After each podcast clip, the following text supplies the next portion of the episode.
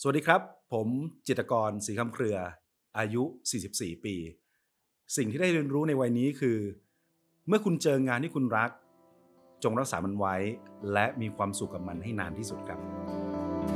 Listen to the Cloud เรื่องที่ The Cloud อยากเล่าให้คุณฟัง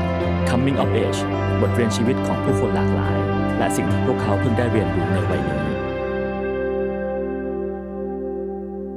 สวัสดีครับ นี่คือรายการ Coming of Age กับผม ทรงกรดบางยี่ขันครับ นี่เป็นรายการพอดแคสต์ของ The Cloud ที่เราชวนผู้คนในแวดวงต่างๆ มาพูดคุยกันถึงจุดเปลี่ยนครั้งต่างๆ ในชีวิต แล้วก็สิ่งที่เขาได้เรียนรู้ในวัยต่างๆ นะครับ รับฟังกันได้ทาง Spotify Apple Podcast แล้วก็รับชมแบบมีภาพได้ทาง YouTube นะครับฟังแล้วมีความเห็นประการใด หรือว่าอยากให้เราชวนใครมาพูดก็พิมพ์คอมเมนต์บอกกันได้ใน YouTube นะครับ แขกรับเชิญของเราในตอนนี้ครับผมผมเรียกว่าเป็นสื่อ เรียกว่าเป็นคนทำคอนเทนต์กีฬาเป็นสื่อกีฬาที่น่าจับตามาก เพราะว่าเขาสดใหม่สุดๆนะฮะเส้นทางชีวิตเขาเริ่มจากการเป็นคอลัมนิสต์ฝีปากคมสุดๆนะฮะด้านฟุตบอล จากนั้นเริ่มการอยู่เบื้องหน้าขึ้นมาเรื่อยๆนะครับแล้วก็ล่าสุดเนี่ยก็ มาทำบทบาทของการเป็นยูทูบเบอร์เป็น podcaster นะฮะรวมไปถึงล่าสุดที่เขาล่าสุดกว่านั้นนะฮะเขาจัดทอล์กโชว์ของตัวเองด้วยนะครับขอเชิญพบกับเจ้าของรายการ Footballista คุณจิตรกรศรีคำเครือ สวัสดีครับพี่ก้องสวัสดีครับ สวัสดีครับครับสวัสดีครับผมสวัสดีครับสวัสดีครับโอ้โหยินดีมากครับพี่ ผมไม่เคยคิดว่าตัวเองจะได้มาอยู่ในรายการประมาณนี้ ครับผม ส่วนใหญ่ก็จะเป็นว่าจัดเรื่องของฟุตบอลอย่างเดียว คือคือชื่นชมฮะชื่นชมอ่าฮะตรงที่รู้สึกว่าเอ่อครั้งหนึ่งอะคครับนทำสื่อกีฬาเป็นเรื่องเฉพาะกลุ่มสุดๆ แต่ว่ายักษ์นะครับคุณยักษ์เนี่ยก็ครับก็เปลี่ยนทำให้จากเรื่องกีฬา มันกลายเป็นคอนเทนต์ที่ทุกคนเสพได้ ทั้งแต่ตั้งแต่การทำเมนสแตนนะฮะครับแล้วก็ไล่มาถึงรายการ พอดแคสต์ที่ใช่ครับที่ฟังตลอดแล้วรู้สึกว่าโอ้ขอบคุณเรื่องมากพวกนี้ครับมันไม่กีฬามันช่างเป็นเรื่องที่แบบอ่าสนุกเหลือเกินมันคือเรื่องของชีวิตนะพี่นะอืมเออมันคือเรื่อคงรับของชีวิตผมอืมพยายามพยายามจะทำให้เป็นแบบนั้นแล้วกันครับผมได้เลยคอะรับทีนี้สมมติว่าก่อนจะย้อนไปอดีตถึงคุยถึงเรื่องที่ผ่านมาครับถ้าเราคุยกันสักนิดหนึ่งเรื่อง part ปัจจุบันนะฮะคิดว่าฟุตบอลมีความหมายยังไงกับอยากบ้างสำหรับผมอะมันเป็นมันเป็น ส่วนสำคัญในชีวิตไปแล้วอะฮะอื มมันทำให้เราได้ได้มีชีวิตอยู่เอางี้ดีกว่าอืมได้มี passion ในการตื่นขึ้นมาแล้วทำอะไรครับ เพื่อให้มันมันดีต่อสังคมอะอืมผมผมพยายามจะขยายให้ฟุตบอลเนี่ย มันมีมากกว่าผลการแข่งขัน มันมีมากกว่าข่าวซื้อขาย มันมีมากกว่าอ่าก่อนเกมหลังเกม ใครเจ็บใครแบนครับ แต่เรารู้สึกว่า ฟุตบอลมันเป็นเหมือนสังคมที่มันย่อย่อส่วนลงมาครับพี่ก้อง แล้วแต่ละคนมันก็จะมีบทบาท คล้าย ๆ กับสังคมใหญ่ที่เราอยู่อืมแล้วบางเรื่องบางเคสมันก็สามารถเอามา เอามาปรับใช้ได้ในชีวิตจริงอืมจริง ๆ นะพี่จครัริงบๆเลยอือืมมันเป็นแบบนั้นครับครับผมอืมถ้าขออนุญาตสรุปชีวิตยักษ์เป็นได้เลยครับ คืออะสมมติถ้ามองว่าคิดว่าฟุตบอลให้อะไรกับยักษ์บ้าง ในช่วงวัยต่างอืๆให้อะไรมบ้างคิดว่าตอนโคเด็กๆตอนดูบอลบอลให้อะไรกับเราสนุกอืมสนุกแล้ว ผมผมโตที่อำเภอสามเงาจังหวัดตากครับพี่ก้องครับผมไกลปืนเที่ยงมากอืมแล้วถ้าเราย้อนกลับไปสักเกือบเกือบสี่สิบปีที่แล้วสามสิบปลายปลายๆอะเนี่ยครับมันยังไม่มีกิจกรรมแบบยุคนี้อืมมันยังไม่มีออนไลน์โซเชียลเกมอืมเต็มที่ก็ไอะไรอะไรล่ะ เกมเกมกดเกมกดอืมเกม Game Boy ซึ่งก็ต้องไปขอเพื่อนเล่นอืมอ่าที่บ้านครอบครัวเป็นไงฮะ ครอบครัวชนชั้นกลางครับครับคุณพ่อผมคุณแม่เป็นคุณครูครับอืมข้าราชการเต็มสูบครับผมนะฮะภาษาอังกฤษเป็นไงบ้างครับตอนนั้นทักษะการเรียนไม่ได้เลย ไม่ได้เลยโอเคแต่ว่าเรียนอะช่วงประถมอะยังพอโอเคฮะอ่าโอเคก็อยู่ลำดับลำดับ top top three อืม top five ประมารัณนั้นครับผมอืมแต่พอเข้าสู่ช่วงการเป็นวัยรุ่นมันก็อีกแบบหนึ่งครับมันก็จะมีปัจจัยหลาย ๆ อย่างอืมเข้ามา ฟุตบอลตอนนั้นมันคือเหมือนเป็นความบันเทิงเดียวของผมอืมในในหน้าตอนนั้นนะฮะครับกับเด็กสักแบบหกเจ็ดขวบแปดขวบ ก็รอดูแค่หนึ่งสัปดาห์เราจะมี Star Soccer เป็นรายสัปดาห์ ซึ่งมันกว่าจะไปถึงที่บ้านผมเนี่ย มันก็คือสมมติว่าที่กรุงเทพออกเช้าวันจันทร์มันจะไปถึงบ้านผมประมาณช่วงเย็นวันอังคารครับ แล้วทั้งอำเภอเนี่ย มันจะมีร้านหนังสืออยู่ประมาณแค่สองร้านอืม แต่ละร้านก็จะรับซาซ็อกเกอร์เนี่ย ผมว่าไม่น่าเกินสามเล่ม อืม ผมถึงขั้นว่าต้องไปแต่ยุคนี้ก็ต้องเรียกว่าไปทำ MOU ไว้ ครับ กับกับอ่าคุณลุงเจ้าของร้านครับ ว่าช่วยเก็บไว้อืม ทุกสัปดาห์ เย็นวันอังคาร คุณพ่อจะมาเอา อืม คุณพ่อจะเอ่อเป็นคุณครูแล้วเขาไปสอนที่อื่น ครับ นะเขาก็จะเก็บไว้ให้แล้วก็เอามาให้ที่บ้านอืม อีกทีหนึงก็จมอยู่ตรงนั้นเลยฮะ ทุกตัวอักษรตั้งแต่หน้าแรกจนหน้าโฆษณาครับ อ่านจนแบบว่า มันมีความสุขมาก มันเหมือนล่องลอยอยู่ในจินตนาการ เพราะฟุตบอลการถ่ายทอดสดมันก็น้อยมากอืมในยุคนั้นครับใช่ไหมฮะยุคเรามันแบบใช่ปีนึงคุณได้ดูสักสองแมตช์นี่ก็สุดยอดแล้วนะ ดูผ่านเจาะสนามก็เป็นส่วนใหญ่อ่า ไฮไลท์ก็ต้องดูผ่านจอสนามอืมผ่านเนี่ยของของพี่โย่งครับอาจารย์ของเราเนี่ยช่วงนั้นยักษ์อ่านข่าวฟุตบอลแล้วเตะบอลด้วยไหมเตะครับเตะเตะอ่าเตะก็เป็นแพ็กเกจที่มาคู่กันเป็นแพ็กเกจของเด็กๆอยู่แล้วอืมนะเตะอยู่แล้ว ก็ให้ความสนุกสนานกับชีวิตในวัยนั้นใช่แล้วก็ใช่ครับเจาะจงเลือกลิเวอร์พูลเป็นใช่ทีมครับโปรดในวัยนั้นใช่เพราะคอะรับไรฮะเพราะเก่งมากครับอ่าเป็นยุคของใครฮะยุคนั้น เอาจริงๆอะฟุตบอลมันมาตั้งแต่ปี 1986 เป็นฟุตบอลโลกที่ ผมจำได้ว่าตอนนั้นเนี่ย บ้านเราคือฮามากอืมเพราะว่าก่อนหน้านี้อะฮะการถ่ายทอดฟุตบอลโลกเนี่ย มันจะมีแค่นัดเปิดกับอืมนัดชิงใช่ไหมครับกล้องแต่ปี86เนี่ยมันน่าจะเป็นครั้งแรกของประเทศไทยที่มีถ่ายทอดสดในตั้งแต่รอบ8ทีมสุดท้ายอืมมันเป็นแพ็กเกจที่มันแบบว่า ถูกพูดถึงทั้งนั้นเลยอะเกมแห่งความทรงจำฝรั่งเศสเจอบราซิลซิโก้เจอกับมิเชลพลาตินีอย่างเงี้ย Hand of God ของดิเอโก้อืมมาโรนาคือมันเกิดขึ้นแบบ เหมือนเป็นหมัดน็อกเราอะปึ้งปึ้งปึ้งครัปึ้บงปึ้งปึ้งมาเลยอะเก่งมากลาเอ่อเลี้ยงครึ่งสนามมาราโดนาอืมใช้มือชกบอลอืมกรรมการยังให้เข้าเลยอะครับเออจนกระทั่งไปถึงแชมป์โลกอืมดิโก้มาราโดนาพอมันจบปี86อะฮะฟุตบอลโลกอะมันเหมือนเราตกหลุมรักไปแล้วอืมแล้วตอนนั้นเราก็เพิ่งรู้ว่า อ๋อกว่ามันจะกลับมาอีกทีอะต้องรออีกตั้งสี่ปีอืมบอลโลกอะมันรอไม่ได้อะ เราก็เลยต้องหาอาหารกินต่อ เรื่องของฟุตบอลมันเลยมาเจอเนี่ยแหละครับฟุตบอลลีกสตาลีร์กซ็อกเกอร์อ่าอ่าสตาร์ซ็อกเกอร์รายสัปดาห์ก็โอ้โหเพิ่งเปิดโลกอ๋อบอลอังกฤษมันเป็นแบบนี้มีสี่ดิวิชั่นลิเวอร์พูลอยู่อันดับหนึ่งตลอดเลยช่วงนั้น ปีครับแปดเจ็ดแปดแปดเก่งมากนะฮะยุคนั้นเคนนี่ดัลกลิชจอห์นบาร์นส์อืมเอียนรัชเอียนรัชจอห์นอัลดริดจ์ปีเตอร์เบียร์ดสลีย์ครับนะฮะรอนนี่วีแลนอะไรเงี้ยนะครับ เปิดไปทีไรก็ก็เจอแต่ทีมนี้มันเก่งมาก ครับ แล้วด้วยอ่าการเขียนของรุ่นอ่ารุ่นครูของเราครับครับอาจารย์ทั้งหลายแหละ พี่โย่งครับ พี่ยอดทอง อืมพี่เตยหอม พี่นุอย่างเงี้ยฮะคุณอากอป้าหลวนบูเดสลิก้า ครับ เขาเขียนให้เราแบบมันต้องจินตนาการต่อ จอห์นบาน ปีกนิลการ เท้าซ้าย เรียนฟุตบอลราวกับตะขออะไรเงี้ยมันจะแบบว่ามันเลยทำให้เราแบบค่อยๆ ซึมซับไปเรื่อยครับๆเรื่อยๆเรื่อยๆแล้วก็ยาวเลยฮะอืมยาวเลยอะนั่นเป็นชีวิตในวัยเด็กที่เจอฟุตบอลได้ยังไงนะฮะครับก็ฟุตบอลให้ความสนุกครับถัดมาจุดเปลี่ยนครั้งแรกในชีวิตเกิดขึ้นตอนอายุเท่าไหร่ครับถ้าเอาแบบว่าเป็นครั้งใหญ่เลยอะอืมตอนผมผมเข้ามากรุงเทพปีแรกครับพี่ก้องครับผมเรียนจบที่โรงเรียนประจำจังหวัดตากพิทยาคมครับจบม .6 แล้วก็ เข้ามาเรียนต่อที่รามคำแหง มันมีช่วงคาบเกี่ยวว่าจะไปทางไหน เพราะเราเราเรียนสายวิทย์ครับ อยู่ห้องคิงเลยฮะแต่เป็นอันดับสุดท้ายของห้องคิงนะครับ แล้วก็เพื่อนๆก็ไปสายวิทย์กันหมดอืมอ่าหมอวิศวะอ่าวิทยาศาสตร์อะไรพวกนี้ของเขาไปครับคือยุคนั้นมันนึกไม่ออกจริงๆครับว่าเราเราจะเดินยังไงดีครับเพราะว่าสิ่งเดียวที่เราพอจะสู้คนอื่นได้มันคือฟุตบอล อืมแต่ฟุตบอลมันไม่มีสนามให้ผมเล่นเลยฮะตอนนั้น มันไม่มีอะไรที่ผมสามารถจะไปขวนขวายหาความรู้เพิ่มเติมในในศาสตร์นี้ได้เลยอะอืมก็เลยเข้ามาเรียนที่รามคำแหงได้ตอนแรกเนี่ยเป็นคณะวิทยาศาสตร์คอมพิวเตอร์ก่อนครับผมก็ก็ลงเรียนไปไม่ไม่ได้คิดอะไร ผมเข้ามาอยู่กรุงเทพได้สักไม่ถึงประมาณครึ่งเทอมครับ ประมาณนั้น คุณพ่อเสียเสียแบบเอ่อ ปัจจุบันทันด่วนมาก อุบัติเหตุทางรถยนต์ครับ ตุ้มไปเลยครับแล้วก็คุณแม่แบบ เคว้งไปประมาณหลายเดือนอยู่ครับทำใจไม่ได้อะไรอืมเงี้ยก็ต้องกลับไปอยู่ที่บ้าน ประมาณประมาณหกเดือนได้ครับครับ แล้วก็เริ่มต้นใหม่ โรงเรียนใหม่ แต่พอตอนเริ่มต้นใหม่เนี่ย เรารู้สึกว่ามันควรจะต้องตัดสินใจอะไรได้ได้ด้วยตัวเองละถ้าคุณจะเลือกเดิน ครั้งเนี้ยมันสำคัญอืม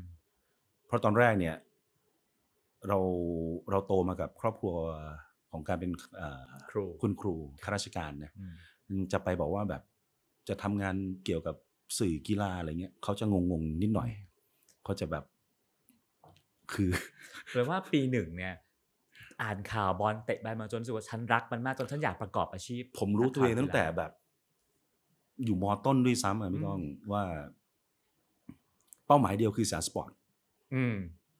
มสองมสามเนี่ยผมรู้ละต้องว่าเข้าสยามผมต้องไปกีฬาเพื่อจะได้ไปถูกต้องอังกฤษถูกต้องทำข่าวครับที่อังกฤษนั่นเลยครับมันเป็นมันเป็น roadmap ที่เราเห็นชัดครับมากเข้าไปเป็นนักอืมข่าวไต่เต้าขึ้นไปเพื่อจะได้โอกาสไปประจำการที่อังกฤษ นั่นคือครับจุดสูงสุดแล้วอืมนั่นคือโหไปดูลิเวอร์พูลที่แอนฟิลด์นี่คือแบบ มันไม่มีอะไรใหญ่ไปมากกว่านั้นอีกแล้วครับในวัยนั้นนะครับ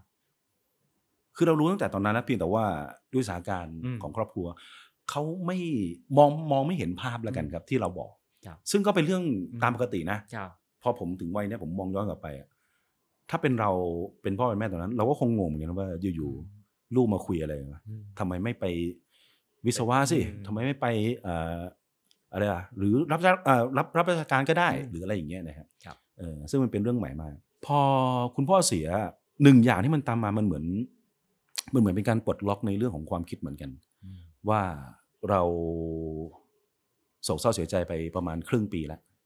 แล้วพอมันจะเริ่มต้นใหม่อะมันควรจะต้องเริ่มในในสิ่งที่เราอยากจะให้มันเป็นแบบนั้น ก็เลยเปลี่ยนเลยครับ มาลงเรียนในคณะมนุษยศาสตร์สื่อสารมวลชนอืมอืมคือกล่าวว่าอันเนี้ยมันใกล้สุดละครับใกล้สุดที่จะไปสยามสปอร์ตเป็นนักข่าว แค่นั้นเลยครับ ผมผมคิดแค่นั้นเลยอืมแล้วก็ลุยมาเลยครับสี่ปีก็เรียนไปแล้วพอพอเรียนจบ ถึงเวลายื่นใบสมัคร เรียนถึงแค่ปีสามพี่อืม เทอมที่สองปีสามมันต้องคือจริงๆมันยังมันยังไม่ได้มีการฝึกงานหรอกครับ ครับแต่ผมรู้สึกว่า มันฝึกได้เปล่าวะครับ เพราะว่ามันมันปิดเทอมยาวแล้วเราก็รู้สึกว่ามันมันใกล้มากแล้ว แล้วเราเราไม่อยากรอแล้วนะครับ ก็เลยโทรไปถามครับ อืม ถามที่สยามสปอร์ตเลยดูเบอร์จากหนังสือแท็บลอยด์นั่นแหละอืมสตาร์ซอคเก้อร์ ไม่ได้มี contact ไม่ได้มี connection อะไรเลย ครับ โทรไปปุ๊บอ่าต่อสายไปฝ่ายต่างประเทศครับนะฮะพอดีว่าวันนั้นเนี่ย ผมโทรไปแล้วคุณอุไรปรุมาวัฒนา ครับ หรือคุณมาเฟียรี่ คุณมาเฟรรี่ครับผมหัวหน้าแผนก ได้คุยพอดีครับ เจ๊แกก็เลยบอกว่า ก็ไปเตรียมเอกสารมาอืมแค่นั้นเลยครับ ผมก็กลับไปไปเอาเอกสารจากที่มหาวิทยาลัยเรามาแหงมา ครับ แล้วก็มา เป็นนักเป็นเป็นนักศึกษาฝึกงานครับ ในวัย21 ปี ใช่ครับอืมใช่ครับทำอะไรบ้างตอนนั้น ชงกาแฟก่อนครับคลาสสิกสุดๆเออชงกาแฟเสร็จแล้วก็ คือถ้าเอาจะแบบว่าในเรื่องของการทำงานคือ สมัยก่อนมันจะมี telex ครับผมเออเราจะแปลมันว่ายังไงดีพี่ คล้ายๆแฟกซ์เออโอ้แฟกซ์ก็แปลยากกันนะครับเนี่ย telex ก็คือเหมือนอ่า คือประมาณว่าเราเราซื้อข่าวจากสำนักข่าวจากต่างประเทศครับอ่ารอยเตอร์อืม AFP AP ครับอะไรก็ตามแต่ แล้วก็คัดเอาเฉพาะข่าวกีฬาอืมมันก็จะตีพิมพ์ออกมาแปรตัดตัดตัดตัดตัดครับผมเนี่ยมีหน้าที่เป็นคนฉีกข่าวอ่าเป็นคนไปติ๊กว่าวันเนี้ยอ่าข่าวกีฬามีอะไรบ้างอ่าไปเลือกข่าวไปเลือกข่าวครับ เลือกออกมาแล้วก็ฉีกฉีกฉีกฉีกเตรียมให้รุ่นพี่ๆเข้าไปตรงแรกเนี่ยทำเล่มใหญ่ก่อน เล่มใหญ่ก็คือสยามกีฬารายวัน ซึ่งมันก็จะรวมทุกกีฬาครับอืมฟุตบอลเทนนิสครับกอล์ฟแล้วแต่นะฮะฉีกเสร็จปุ๊บก็จะแบ่ง เพราะว่าเขาเขาจะมีหลายอ่โต๊ะใช่ครับ มีหลายโต๊ะแล้วก็มีคนที่เป็นผู้เชี่ยวชาญในเรื่องนั้นครับๆอ่าถ้าเทนนิสก็ต้องไปให้พี่คนนี้ครับอะไรเงี้ยฮะแบบนั้นนะฮะมาเรื่อยๆ แล้วก็เริ่มแปลข่าวอืมแปลข่าวผมจำได้ว่า ไม่ได้ไม่ได้เกี่ยวกับข่าวฟุตบอลด้วย เพราะว่าเพราะว่าเข้าไปฝึกเป็นเล่มใหญ่ก่อนครับเข้าตอนกลางวันอืมเขาต้องฝึกแบบ ให้มันครบถ้วนครับนะฮะก็ก็เขียนข่าวไปเรื่อย จนได้ ได้ขยับเข้ามาทำภาคกลางคืนอืมก็คือจะเป็นแท็บลอยด์ที่เราอ่านนั่นแหละครับผมก็คือช่วงที่ฟุตบอลเตะมันก็จะมีข่าวสารไหลเข้ามาเยอะหน่อยถูกต้องราะว่าเป็นช่วงกลางวันของต่างประเทศ ถูกต้องครับ ถูกต้องครับ ตอนนั้นมีสปอร์ตพูลมีสตาร์ซอคเก้อร์เล่มเล็กครับสองเล่มหลักอืมๆ ก็ต้องเข้าเลือกมาข่าวฝึกแล้วก็แปลข่าวใช่ครับ ทักษะภาษาอังกฤษเป็นไงบ้างคะช่วงนั้นโอ้โหขยำทิ้งก่อนเลยครับพี่ตอนแรกครับ งงมาก งงมาก ผมมีปัญหากับพวกแบบดีฟีดอะไรเงี้ยอืมสรุปใครชนะกันแน่วะนึกออกไหมฮะเออเออเออทำให้แพ้ทำให้ชนะอะไรเงี้ยเออยังยังหรือหรือแม้กระทั่งแบบคำคำที่มันเป็นส่วนขยายอะแบบอ่าชื่อนักเตะหนึ่งคนครับเอียนรัช who make score อะไรนู้นน่ะครับผมก็ยังมางงเลยว่าไอ้ who นี่คือใครอะอืมทั้งนั้นที่อ๋อเขาบอกว่าอ๋อมันเป็นคำขยายของเอียนรัชนั่นแหละ คือคนที่ยิงครับประตูแบบนั้นแบบนี้อืมอะไรประมาณนั้น เหมือนเหมือนเริ่มใหม่หมดเลยครับพี่ก้องเริ่มใหม่หมดเลย แล้วก็แต่สุดท้ายแล้วเนี่ย ไอ้คำศัพท์เกี่ยวกับกีฬาฟุตบอลอะมันจะมีมันจะมีอืมอยู่ชุดหนึ่งชุดหนึ่งอ่าอ่ามันมันมันจะมีชุดความรู้อยู่ชุดหนึ่งที่เราเริ่มทำไปแล้วมันจะเริ่มชินแล้วครับ ยกเว้นว่า เป็นเป็นขั้นกว่าครับเช่นที่มันเกี่ยวกับกฎหมายอืมที่มันเกี่ยวกับกฎกติกาอ่าหรืออ่าคำร้องจากฟีฟ่าอืมนู่นนี่นะอันนั้นอีกเรื่องหนึ่งครับอันนั้นก็ต้องไปแบบว่าให้รุ่นพี่เขาครับเขาช่วยดูแลหน่อยอืมอะไรประมาณนั้น แต่ถ้าแบบข่าวเจ็บข่าวแบนอืมอ่าย้ายซื้อขายครับก่อนเกมหลังเกมอะไรเงี้ยแป๊บเดียวครับอืมสักสักสามสี่เดือนผมว่าก็ก็โอเคละก็ฝันคล่งอยากละเป็นนักข่าวกีฬามาทั้งชีวิตพอได้เป็นจริง ๆ ไม่ได้เป็นเด็กฝึกงานมันเป็นเป็นยังไงฮะเติมเต็มไหมเอ่อ ตอนนั้นเนี่ยออฟฟิศอยู่คอมเตอร์ลาดพร้าวอ๋อ48 ครับลาดพร้าวผมครับผมยุคลาดพร้าวละครับผมยุคลาดพร้าวเอาเอาแค่ตอนเดินเข้าไปนะพี่ก้องเอาแค่ตอนเดินเข้าไปอะมันเป็นแบบเป็นตึกแต่ว่าทางเข้ามันแคบๆมาก สารสปอร์ตตอนนั้น มันผมบอกไม่ถูกไงมันมันขนลุกแล้วก็ มันมีมันมีความใจมันฟู อะ เออ ถ้ายุคนี้ต้องนึกใจมันฟูมากมันเหมือน เออ รอมาทั้งชีวิตอะอืมแล้วเหมือน มันมันเป็นบ้านของเราอะที่เรายังไม่เคยเห็นมันอะอืมแค่นั้นเลยอืมันเหมือนแค่กลับมาบ้านของเราอะโหเป็นบ้านที่เราไม่เคยเห็น เออ คือเรารู้แหละว่า นี่คือบ้านเรา แต่เรายังไม่เคยมาเลยอะอืมจนกระทั่งวันหนึ่งเราได้มาจริงอะมันเหมือนอืมความรู้สึกว่า เออ ได้ได้มาถึงบ้านสักทีหนึ่งอืมอะไรประมาณครับเนี้ยฮะแล้วพอฝึกงานอืมแล้วไงต่อโหสนุกมากรับครับเลยไหมเขารับเลยไหมผมฝึก เดือนเมษายน 2001ฮะครับ แล้วก็ยาวไป จนถึงตุลาคม เขามีการเปิดเปิดหัวใหม่ฮะสปอร์ตแมนอืมนั่นหมายความว่าก็คือต้องรับคนเพิ่ม ครับ แล้วผมก็อยู่ตรงนั้นพอดี มันก็เลยไม่ต้องมีการสอบหรืออม สัมภาษณ์ หรือใดๆทั้งสิ้น เพราะว่าเราโชว์ไม่เห็นละ หกเดือนที่ผ่านมาครับ เนี่ยโดยที่ไม่ไม่ได้รับเงินเดือนด้วยซ้ำครับ กินนอนอยู่กับ รุ่นพี่ๆเขาอะไรประมาณนี้ก็รับเข้าเป็นพนักงานอย่างเป็นทางการก็คือตุลาคม 2001 ครับ ซึ่งตอนนี้ยังเรียนไม่เรียนเรียนไม่จบด้วยเรียนไม่จบ ถึงวันนี้ก็ยังไม่จบ อ๋อ คือแค่ก็นั้นคือเลยทิ้งเลย อ๋อ ถึงทิ้งฝันเลยแล้ว ผมผมอืมตอนแรกเนี่ย พยายามว่า เออ เดี๋ยวกลับไปซ่อมเออไม่ได้เออเว้ย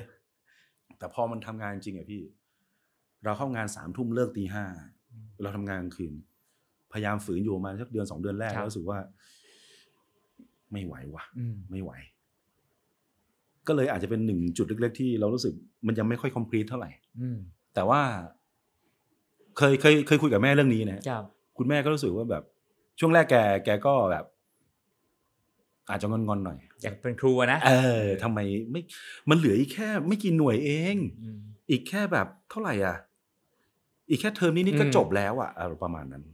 แกก็อยากจะมีแบบรูปถ่ายรูปปิ้นยงปิ้นยาอะไรของแกไปอะไรอย่างเงี้ย แต่ผมพอผมพอเข้าไปอยู่ตรงนั้นอะ มันลุยไปข้างหน้าอย่างเดียวเลยครับพี่ก้องแล้วผม ผม เอออืมย้อนกลับไปเราน่าจะ น่าจะแข็งขืนกับมันสักหน่อยหนึงแต่ไม่ทันเลยอืม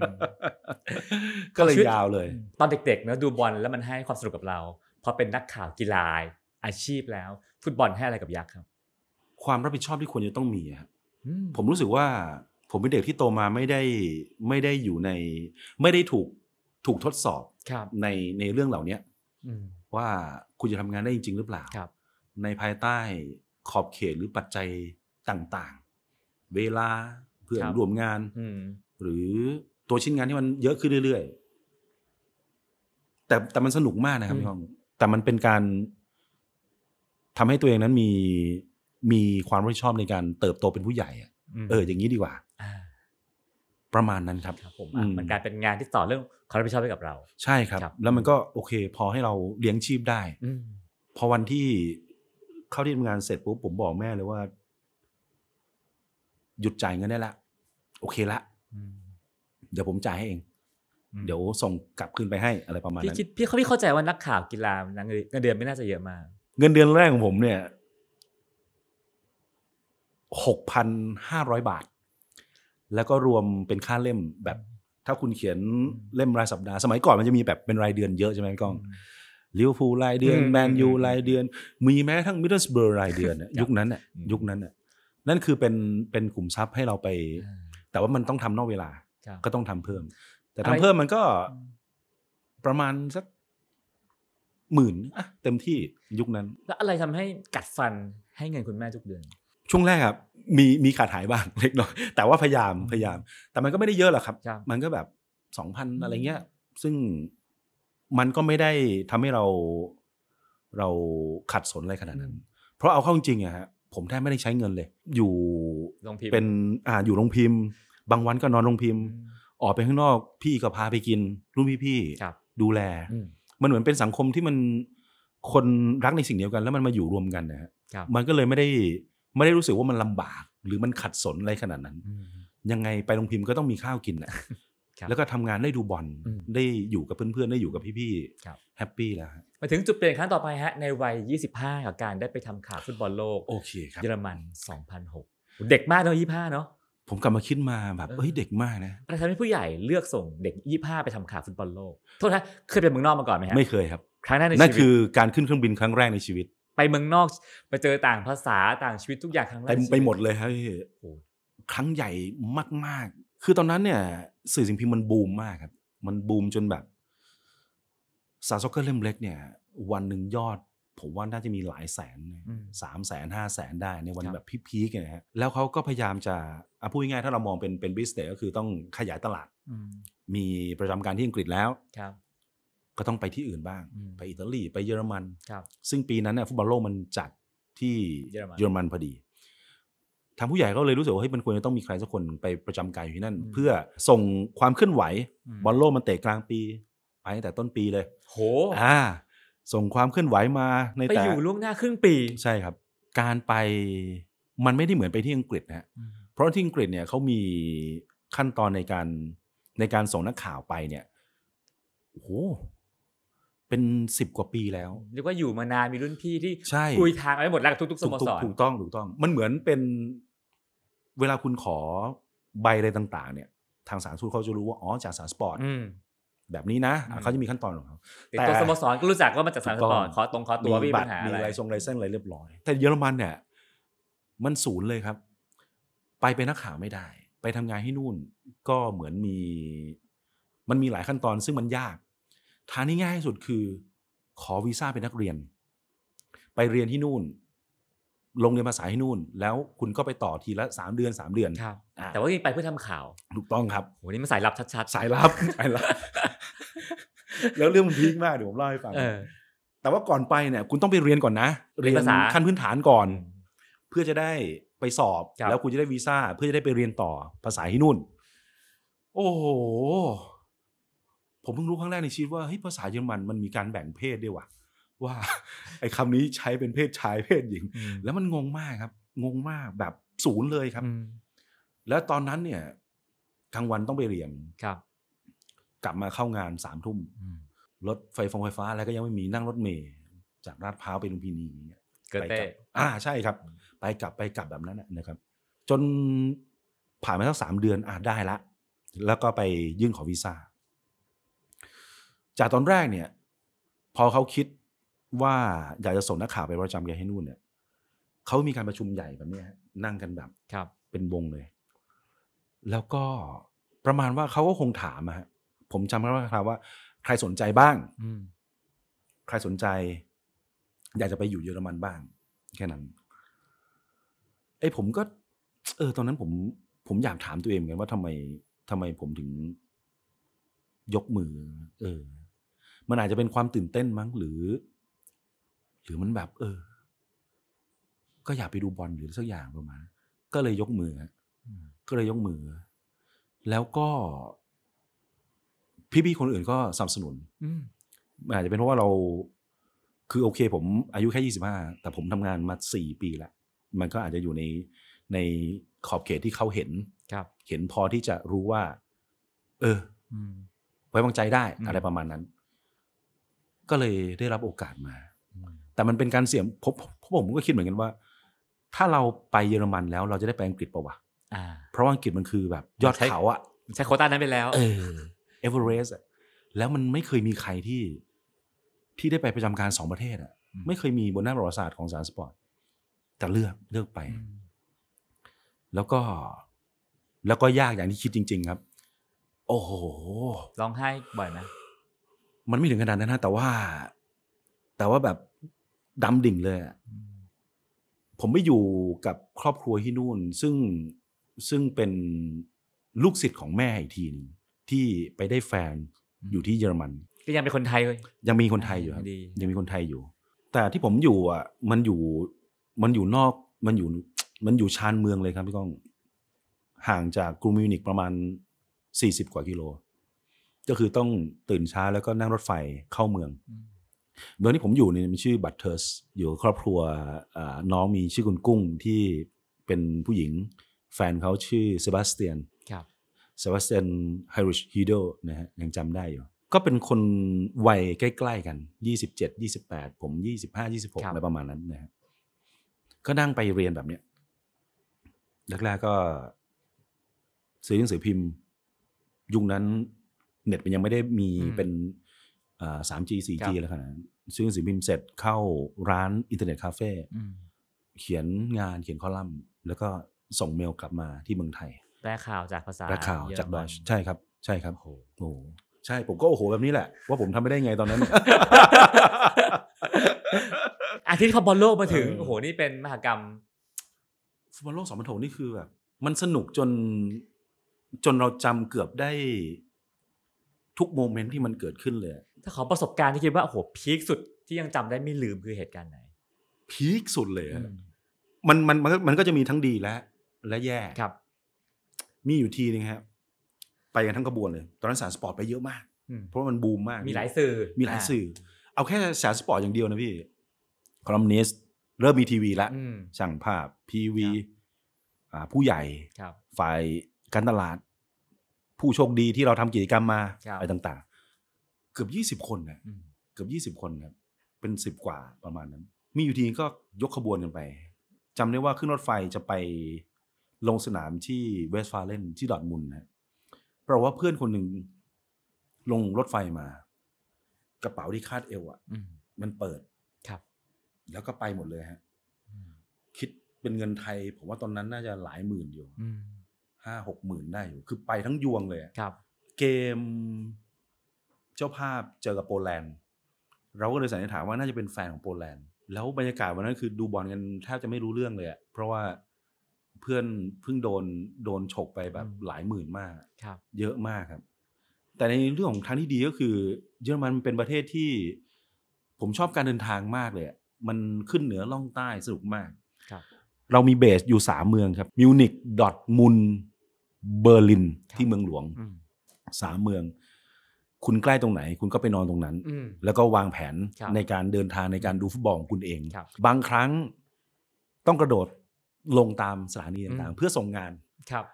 อินเทอร์เน็ตมันอ๋อมันไม่เสถียรตอนนั้นมันยังมันยังเพิ่งเริ่มอะครับสองงไปพันหก ต้องไปหาที่เน็ตนิ่งๆเพื่อใช่ส่งงานใช่ใช่ แค่ส่งแบบ เป็นเป็น Word เองนะอ่าแบบว่าตอนนั้ล์นไฟล์ ไฟล์ไม่ได้ใหญ่ด้วยไฟล์ไม่ได้ใหญ่ แต่ว่ามันส่งไม่ได้ครับอ่าบางทีก็คือต้องต้องกระโดดลงมา แล้วก็รอขบวนถัดไป คือมันมันมันวุ่นวายนะครับแต่มันสนุกมากครับ แล้วก็เป็นกลุ่มที่เราอยู่แบบสนิทกันนะครับอืมดื่มกินกันอยู่ตลอดเวลาครัยู่ที่เมืองไทย แล้วไปเมืองที่เยอรมันนี่คือแบบ โอ้โห เหมือนสวรรค์ของของนักดื่มอืมสนุกสนานกันเกือบทุกวันอืมทุกวันครับทุกวันอืมเป็นเป็นทัวร์นาเมนต์ที่แบบ แฮปปี้มากครับอืมแต่ว่าไอ้ทัวร์นาเมนต์นี่แหละ ที่มันทำให้ผมต้องต้องกลับเร็วกว่าที่คาดเอาไว้อืมเพราะพอย้อนกลับมาเนี่ย อย่างที่บอกว่าผมไปในฐานะของการเป็นวีซ่านักเรียนนะครับ เพราะฉะนั้นคุณต้องไปเรียนครับ ทุกๆสามเดือนเขาก็จะมีแบบอ่าเรียกไปเพื่อเพื่อปั๊มตาว่าอ่าคุณได้ต่ออายุนะครับ ซึ่งเขาจะดูผลประกอบการมาจาก การที่เราไปเรียนครับ โรงเรียนเขาจะส่งมาอืมว่าเข้าเรียนป็บ่อยงหรือไงเปล่าอ่าอ่า ประมาณนั้น ผมไม่ได้ไปเรียนหนึ่งเดือนนะเพราะไปทำข่าวบอลโลก เพราะว่าฟุตบอลโลก เพราะฟุตบอลโลกอืมกลับไปอีกรอบหนึ่งเขาบอกว่าพยายามเอารูปไปนี่ครับครับผมไปถ่ายกับฟรานซ์เบคเกนบาวเออร์มาครับ ผมไปถ่ายกับคนนี้มา นี่ผมมีบัตรนี้นะครับ AD card ผมมีนะครับ เนี่ยผมมาไม่ครับจริงๆเขาถามมาคำเดียวว่าคุณมาประเทศเนี้ยด้วยวีซ่าอะไรอืม นักเรียนครับอืมแล้วทำไมถึงไม่ไปเรียน แค่นั้นเลยฮะอืมแล้วดื้อด้วยนะ พอเขาไม่ไม่ได้ไม่ได้ต่อวีซ่าให้อะผมก็กลับมาคุยกับที่บ้าน เหมือนว่าที่บ้านที่นู่น กับกับคุณกุ้งกับครับเซบาอ่าเซบาสเตียนว่ายังไงดีอะเราก็พยายามยื้อว่าเฮ้ยเหมือนตอนนั้นพยายามติดต่อมาที่ว่าให้ทางเนี้ยเขาช่วยยังไงได้บ้างอืม เหมือนไม่รู้เหมือนกันอ่าใบรับรองผมครัไม่บแน่ใจเหมือนกัน แต่จนนั้นจนรอดมันก็ไม่ได้ครับ เพราะที่เยอรมันคือสตริกมาก เข้มงวดอืมตรงชัดเจนตรงไปครับตรงมา ไม่มีซับซ้อนได้คือได้ครับไม่ได้คือไม่ได้อืมไม่ต้องมาแบบอ้อนวอนอืมไม่ต้องมาขอนู่นนี่นั่นต่าง ๆ เนี่ย สุดท้ายผมอยู่เลยเขตของวีซ่าไปประมาณสี่ห้าวันอื มมีการติดต่อมาจากทางการมาที่บ้านเลย ครับ ว่าพรุ่งนี้เดี๋ยวกลับได้เลยนะ ทุกอย่างเตรียมไว้ให้หมดแล้ว ผมไปถึงสนามบินเนี่ยเจ้าหน้าที่ตำรวจมายืนประกบนะพี่ก้องโอ้โหแล้วเดินเข้าแบบว่าฟาสแท็กเลยอืมไม่ต้องไปเช็คอินแล้ว เข้าไปนั่งรอในห้องแบบ เป็นประสบการณ์ที่แบบว่า เอาจริงอะ มาคุยตรงเนี้ยมันมันดูตลกนะเออแต่ตอนนั้นน่ะแบบ ความคิดคือเรากลับไปแล้วมันจะยังไงต่อวะเออจะได้กลับไปอีกหรือเปล่า ถูกต้องครับ คือคือใจผมอะผมรู้สึกว่ามันเป็น มันเป็นมิชชั่นที่มันล้มเหลวอะอืมเสียชื่อองค์กรอะอืมแล้วเราก็เออยังไงต่อวะอนาคตมันยังไงดีวะอืมแทนที่จะได้อยู่ อยู่ครบตามวาระปีหรือสองปีเนี่ย อืม ผมอยู่ได้เออเกือบปีเหมือนกันประมาณสิบเดือนสิบครัเอ็ดบ เดือนประมาณนั้นนะแล้วมันต้องกลับมา นั่ง บนเครื่องบินตอนกลับมา นอนไม่หลับเลย นอนไม่หลับว่าจะยังไงดีอืมแต่มันก็ผู้ใหญ่เขาโอเคฮะเขาบอกโอเคแล้วไม่เป็นไร เดี๋ยวค่อยกลับไปใหม่อืมค่อยว่ากันเนี่ยแต่ก็ไม่ได้กลับอ่าแล้วก็ค่อยๆค่อยๆทำใจไปเรื่อยอืมๆว่าอะโอเคละ ได้ไปดูเบลสลิก้าก็โอเคนะอืมได้ไป Allianz Arena ได้ไปดูฟุตบอลโลก นั่นชิงชนะอืมเลิศ ได้ไปเห็นช็อตซีดานโขกมาเตราซี่อย่างเงี้ยอืมนะฮะ โอเคละโอเคละครับพยายามพยายามปลอบตัวเองพยายามปลอบตัวเองโอเคละก็ได้เรียกว่าได้ประสบการณ์ล้ำค่ากลับมาจากเยอรมัน ใช่ครับอ่าแต่สิ่งที่มันเปลี่ยนไปคือ ผมบอกทุกคนเสมอว่านั่นคือจุดเปลี่ยนในชีวิตของของการอ่าเปลี่ยนความคิดในความเป็นผู้ใหญ่มากขึ้น คือตอนช่วงทำงานสี่ปีแรก ต่อให้คุณจะโตขึ้นมีความรับผิดชอบมากขึ้น แต่คุณยังอยู่ใน อยู่ในการดูแลอืมขององค์กรของครัพี่บอืมๆเฮไหนเฮนั่นครับไปเรื่อยอืมแต่พอไปอยู่ที่เยอรมันเนี่ยมันเหมือนต้องใช้ชีวิตคนเดียวฮะแล้วมันเป็นการใช้ชีวิตคนเดียวแบบจริงๆอะอืมเจอปัญหาต้องแก้เองครับทำอะไรต้องต้องทำได้ด้วยตัวเอง ดูแลตัวเองให้ได้ ต่อให้ผมรู้สึกว่ามันเป็นมันเป็นมิชชั่นที่มันล้มเหลวที่เราไม่ได้อยู่ตามครบวาระแต่สิ่งที่มันเปลี่ยนไปคือทำให้ผมโตขึ้นอืมมีการเอาตัวรอดที่ดีขึ้นอืม แล้วก็ทำให้เรามีความมั่นใจตัวเองมากขึ้นอืมครับ เพราะว่าเราเราผ่านช่วงอันเนี้ยอืมเออ มันต้องแก้ปัญหาเกือบเกือบทุกวันอืมทีนี้พอมากลับมาประสบการณ์ที่ไทยได้สักพักหนึ่งครับ ก็ความฝันมาเยือนแล้วได้ไปประจำการที่อังกฤษ อันนี้ก็แบบในปีไหนฮะสองพันสิบครับ ฝันเป็นจริงในวัย31ปี เป็นไงบ้าง คือตอนกลับมาเนี่ย มันก็ยังเป็นช่วงที่ทีวีพวก ดาวอ่าเป็นดาวเทียมนะฮะอืมอ่าเคเบิลเคเบิลทั้งหลายแหละครับมันก็ยังบูมอยู่อืมแล้วตอนนั้นสยามสปอร์ตมีช่องช่องเคเบิลเนี่ยมีทั้งสยามกีฬาทีวีครับแล้วกำลังขึ้นช่อง Star Soccer TV นะครับพอผมกลับมาเนี่ยก็เริ่เริ่มได้ไปไปทำงานเป็นคนเบื้องหน้าจัดรายการทีวีอะอืมได้เริ่มละครับเก๊ๆกังๆเคอะเขินมากครับ อะไรก็ไม่รู้ เพราะว่าจับปากกามาโดยตลอดอืมหรือไม่ก็เขียนหนังเขียนหนังสือเขียนคอลัมน์มาโดยตลอดครับต้องออกไปพูดอืมต้องออกไปทำรายการ แต่ว่ายังดีว่ามันเป็นแค่ ช่องขององค์กรอะที่มันอืมก็ไม่ได้แบบเยอะครับหรือคนดูเยอะเลยอืมเป็นกลุ่มก้อนเฉพาะของเราอะไรครัเงี้บยมันก็ค่อยๆ ฝึกตรงนั้นไปครับอืมสองพันเจ็ดสองพันแปดสองพันเก้าครับจนมันบูมสุดขีดที่มันเพิ่มช่อง Star Soccer TV เข้ามาอืม ทางผู้ใหญ่เขาเลยรู้สึกว่ามันต้องมีมันต้องมีรายการทีวีอะส่งกลับมาจากอังกฤษบ้างอืมเพราะก่อนหน้านี้มันมีแค่คอลัมน์อืมทำข่าว เขียนครับข่าว เขียนคอลัมน์กลับคมารับทุกๆวันอืมตอนนั้นเนี่ย คนที่ดูภาพรวมของช่องคือ คุณเฉียบ คุณโอลานเชื้อบางครับ พี่โอ เป็นลูกพี่เป็นหัวหน้าอ่าที่โดยตรงผม แกก็โทรมาถามว่า มึงสนใจเปล่า อยากจะได้รายการทีวีกลับมาอืมจากที่อังกฤษ แต่ว่าต้องต้องทำเองนะ หมายถึงว่าต้องถ่ายเองอืมตัดต่อเองนะ ส่งกลับมาเพื่อออกอากาศได้เลย ครับ พูดยังไม่ทันจบเลย ผมโอเคแล้ว ผมเซ y เยสไปละ ยังไม่ทันรู้เลยว่า ตัดต่อคืออะไรวะอืมมันต้องทำอะไรวะอืมแล้วก็ต้องไปเรียนกับกับน้องๆเพื่อนครับๆที่อยู่ฝ่ายตัดต่ออะอืมเฮ้ยเอาแบบแแพ็กเกจที่ไปทำแล้วได้เลยอะอ่าอาที่ง่ายที่สุดอะครับเออโปรแกรม Premiere Pro หรืออะไรก็ตามครับแต่จับชนตัดต่อปังอืมปังปังปังเรียนอยู่ประมาณสักนั่นแหละ ก่อนที่จะเดินทางไปครับ ก็เริ่มไปที่อังกฤษในฐานะของการเป็นผู้สื่อข่าวของช่องทีวีอืมเคเบิล Star Soccer TV ครับแต่ก็ยังมีมีเขียนคอลัมน์บ้างอืมนะครับครับ แต่ว่าไม่ได้ไม่ได้เป็นอืมงานหลัก งานหลักคือ ออกไปถ่ายงาน ก่อนเกมสัมภาษณ์แฟนบอลอืมอ่า หรือมันมีสกู๊ปอย่างครับเช่นผมจำได้ว่าผมไปอ่า British Museum อย่างคเงี้รัยบแล้วก็ทำสกู๊ปกลับมาอ่าไปถ่ายตัดต่อลงเสียงเองอืมความยาวเท่าไหร่ฮะตัวหนึ่งก็สิบยี่สิบนาทีได้อ่าประโหมาณก็นั้นยาวเหมือนกันนะ ยาวยาวฮะยาว ก็คือนี่คืองานหลักของชีวิตเลยใช่ครับเข้าสนามบอลไป ตาก็ต้องดูเกมถูฟุกตครับเทจก็ต้องถ่ายอ่ากับฟุตเทจถ่ายไม่ได้ครับ อ๋อในสข้างนามข้างในสไม่นามได้ไม่ได้พี่ก็ต้องถ่ายแต่ว่ารอบๆต้องรอบต้องถ่ายรอบๆต้องถ่ายรอบกลับมาก็ตัดต่อแล้วก็ส่งรายการๆถูกส่งเก็บบรรยากาศถ่ายแฟนบอลสัมภาษณ์ครับ อ่าอืมอ่าทัศนะก่อนครับเกมนู่นนี่นั่นอะไรอืมต่างๆอืมแล้วการใช้ชีวิตท่ามกลางฟุตบอลอังกฤษที่รักมาโดยตลอดอืมมันให้ความสุขอะไรกับเรายังไงบ้างอะครับ ผมนิยามมันไม่ถูกว่ามันมันคือความสุขขนาดไหนครับพี่ก้องแต่ว่า มันถึงฝันฝั่งฝันมากกว่า มันถึงฝั่งฝันครับ มันถึงแบบ โดยที่เราก็ เกือบจะไม่คิดไม่ฝันแล้วด้วยซ้ำไปอืมผมกลายเป็นคนแรกในประวัติศาสตร์ของสยามสปอร์ตนะฮะที่ได้ไปไปประจำการสองประเทศสองประเทศอืมเยอรมันกับอังกฤษอืมประสบการณ์ที่ยังจำได้ไม่ลืมรู้สึกว่าโหมันมีค่าสุดๆกับเราที่อังกฤษคืออะไรฮะวันแรกที่แอนฟิลด์ครับนัดไหนฮะตอนนั้นลิเวอร์พูลเจอ นาโปลีครับอืมถ้วยถ้วยเล็กยูโรปาลีกครับรอบแบ่งกลุ่ม ไอ้เรื่องการแข่งขันก็เรื่องหนึ่งอืม สตีเวนเจอร์ราร์ดลงมาเป็นตัวสำรอง ยิงแฮตทริกด้วยอืมชนะแฮปปี้มาก แต่สิ่งหนึ่งที่ผมยังจำได้คือก้าวแรก ตอนที่ลงไปเหยียบเมืองลิเวอร์พูลอะอืมลงจากสถานีรถไฟลิเวอร์พูล Lime Street ครับ เดินลงมาแล้วก็เหยียบขนลุกอยู่ มันแบบโอ้โห สุดท้ายมันมาได้ว่ะสุดท้ายมัน วันนั้นผมจำได้ว่า เออ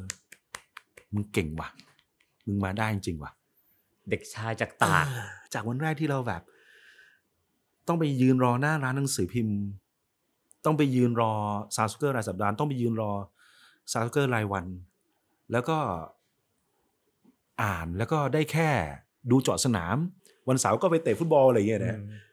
จนหนึ่งเฮ้ยมันมา มันมาถึงแอนฟิลด์จริงๆอะอย่างที่เรา อย่างที่เราฝันเอาไว้โดยโดยตลอดอืมทุกวินาทีมันเหมือนเดินอยู่บนอากาศล่องลอยหมดผมจำได้ว่าผมไปกับคุณอาร์ตคุณไก่ป่าครับเป็นพี่เลี้ยงครับ มันก็พาขึ้นจากรถเมย์จากจากอ่าจากใจกลางเมืครัองบผมที่เราลงรถไฟไปอืมพี่ แล้วก็ ไปลงที่สนามของเอเวอร์ตันก่อนอืมผมก็ถามว่าเฮ้ยมึงมาทำไมตรงนี้เพราะว่าผมอยากจะไปที่แอนฟิลด์อืมบอกว่าเริ่มตรงนี้ก่อนอืมมาดูที่เอเวอร์ตันดูดิกซี่ดีนกูริสันพาร์คกิมมิคของมันก็คือสุดท้ายแล้วคุณต้องเดินข้ามสแตนลีย์พาร์คอืมสวนสาธารณะที่อยู่ระหว่างสองสโมสรผมบอกอ๋อเออว่ะระหว่างการเดินนะฮะคือถ้าเราเราขึ้นรถเมล์ไปมันก็ไปจอดตรงหน้าสนาม อืมอ่า ตึ้งถึงเลยครับแต่ในระหว่างการเดินน่ะผมจำระยะทางไม่ได้แล้ว มันก็เท่าไหร่สองไมล์กว่าๆสองไมล์ประมาณนั้นแต่ว่ามันมีมันมีเนินพี่ มันเหมือนว่าเราค่อยๆเดินไป แล้วมันจะเริ่มเห็นหลังคา พอเข้าไปใกล้เรื่อยมันจะเริ่มเห็นโครงสร้างนะอืมใกล้ไปอีกอืมใกล้ไปอีกใกล้ไปอีก มันเหมือนเรานับถอยหลังอะแต่เรากำลังเดินอืมเดินก้าวไปข้างหน้านะอืมแต่แต่ใจเราเรานับถอยหลังอยู่ครับแต่เรากำลังเดินก้าวไปข้างหน้า ไปโผล่ตรงแอนฟิลด์โรดฮะฝั่งอัฒจันทร์แอนฟิลด์โรดซึ่งตอนนั้นเนี่ยมันยังไม่ได้ทำสนามใหม่ครับรูปปั้นของบิลแชงคลียืนอยู่ตรงนั้นฮะยืนอยู่ใกล้กับรายชื่อผู้เสียชีวิตจากโศกนาฏกรรมฮิลส์บโรโอ้โหผมจำได้ว่าผมเข้าไป แล้วจับรูปปั้นของบิลชังครีแบบ จับอยู่ตรงนั้นน่ะนานมากแล้วเราก็จับไปเรื่อยๆว่า เหมือนแบบถึงแล้วอะเออ ถึงแล้วจริง ๆ ถึงแล้วจริงๆอืมแล้วผมก็เดินรูปรูปอิฐรอบสนามอะเดินอืมให้มันสัมผัสทั่วอืมสนามพี่แล้วก็ออกมามานั่งอยู่ฝั่งตรงข้าม ที่มันขายเสื้อกันอะอืมขายเสื้อขายธงกัเป็นนอะแฟนบอลขายกันใช่ครับเป็นนักแฟนบอลไปนั่งอยู่ฝั่งตรงข้าม แล้วก็นั่งดูตรงตรงหน้าอาจารย์ของของคอปสแตนทีม อยากโทรกลับไปหาแม่มาก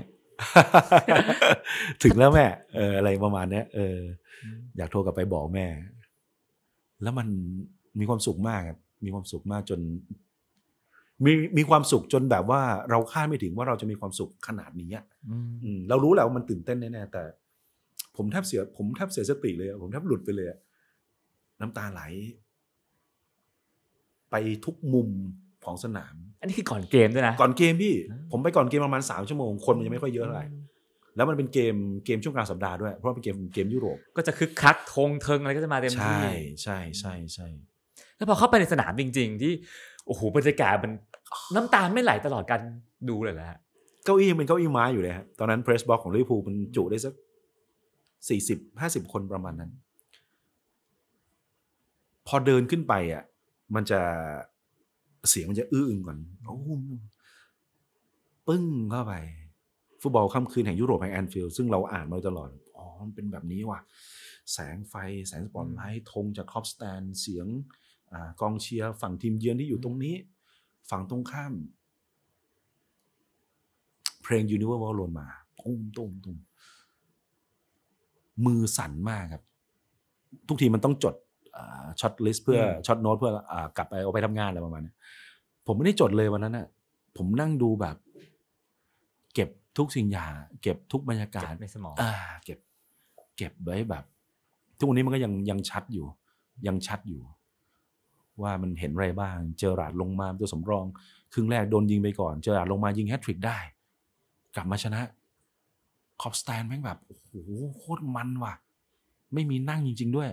ร้องเพลงตลอดทั้ง 90นาที กลับไปที่ห้อง press ความเจ๋งของมันตอนนั้นเนี่ยห้องห้องเพรสนักข่าวอะที่ทำผู้จัดการทีมเขาจะมาสัมภาษณ์เนี่ยพื้นที่ตรงนั้นมันเคยเป็นบูธรูมเก่าพี่อืมเราก็ยิ่งอินก็ไปอีกไงแบครับบพอรู้ว่าอ๋อตรงนี้บิลชังคีอาจจะเคยนั่งอยู่นะอืมอะไรประมาณนั้นอะเรานึกอยู่ แต่เขาทำใหม่นะอ่าจากอืมจากบูธรูมมันกลายเป็นครับห้องห้องเพรสอืมแต่ห้องเล็กๆเนี่ย บิลชังคีเนี่ยอาจจะเคยนั่งตรงนี้อยู่ หรือบ๊อบเพสลีย์อาจจะอาจจะเคยโน้ตตรงนั้นอยู่เลยมันมันยิ่งมันยิ่งเก็บเกี่ยวแบบ ความรู้สึกจิตวิญญาณทั้งหมดอะอืม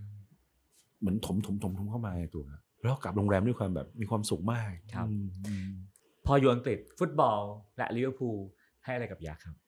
ประสบการณ์สำคัญมากครับ เป็นสองปีที่ผมไม่ได้กลับเลย คืออยู่ยาวเลย แล้วก็เก็บเกี่ยวประสบการณ์ทุกอย่างที่ ที่การเป็นนักข่าวที่ดีควรจะต้องทำผมเริ่มรู้สึกว่าฟุตบอลมันไม่ใช่แค่เรื่องในสนามนะตั้งแต่ตอนนั้นน่ะเพราะมันเกี่ยวโยงกันเกือบทั้งทุกชีวิตของครับคนอังกฤษที่นู่น เกือบทุกชีวิตเขาจะมองฟุตบอลมันเป็นเหมือนหนึ่งในกิจกรรมที่สำคัญที่สุดของครอบครัวด้วยซ้ำทุกคนจะมีส่วนเกี่ยวข้องกับฟุตบอลไม่มากก็น้อย ไม่โดยตรงก็ทางอ้อม สิ่งที่เราคุยกัน หรือถกกัน แพ้ชนะ bluff กันนู่นนี่นั่นต่างๆ เป็นเพียงแค่แบบ part เล็กๆ นั่นเองพี่ ที่เหลือมันคือเฮ้ยสโมสรนี้มีส่วนร่วมกับแฟนบอลอย่างไร หรืออย่างของลิเวอร์พูลเนี้ยมีการช่วยเหลือคนที่อยู่ในสังคมนั้นยังไงบ้าง มันมี project มันมี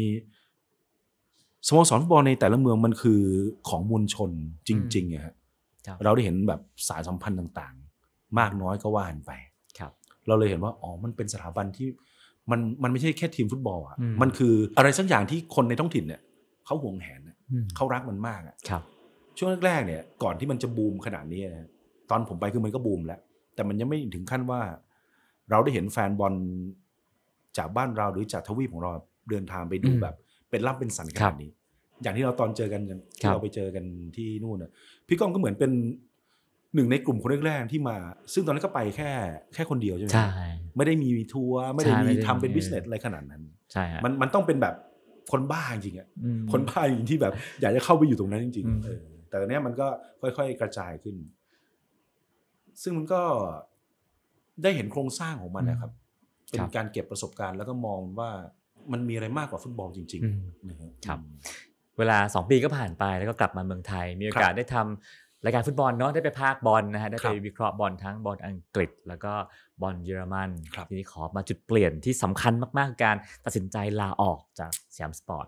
เพื่อมาทำสื่อกีฬาที่ชื่อว่า Main Stand สยามกีฬาณในช่วงหลังจากซอนที่ผ่านมาคือสื่อกีฬาอันดับหนึ่งและจะอันดับเดียวด้วยซ้ำถูกต้องครับหลายๆคนขึ้นแต่ว่าแซงไม่ได้อะไรไม่ได้ แต่ว่าอืมมีลูกหม้อบอกว่าเฮ้ยฉันฉันอยากทำสื่อกีฬาด้วยวิธีคิดใหม่อืมอะไรทำให้รู้สึกว่าเฮ้ยฉันเปลี่ยน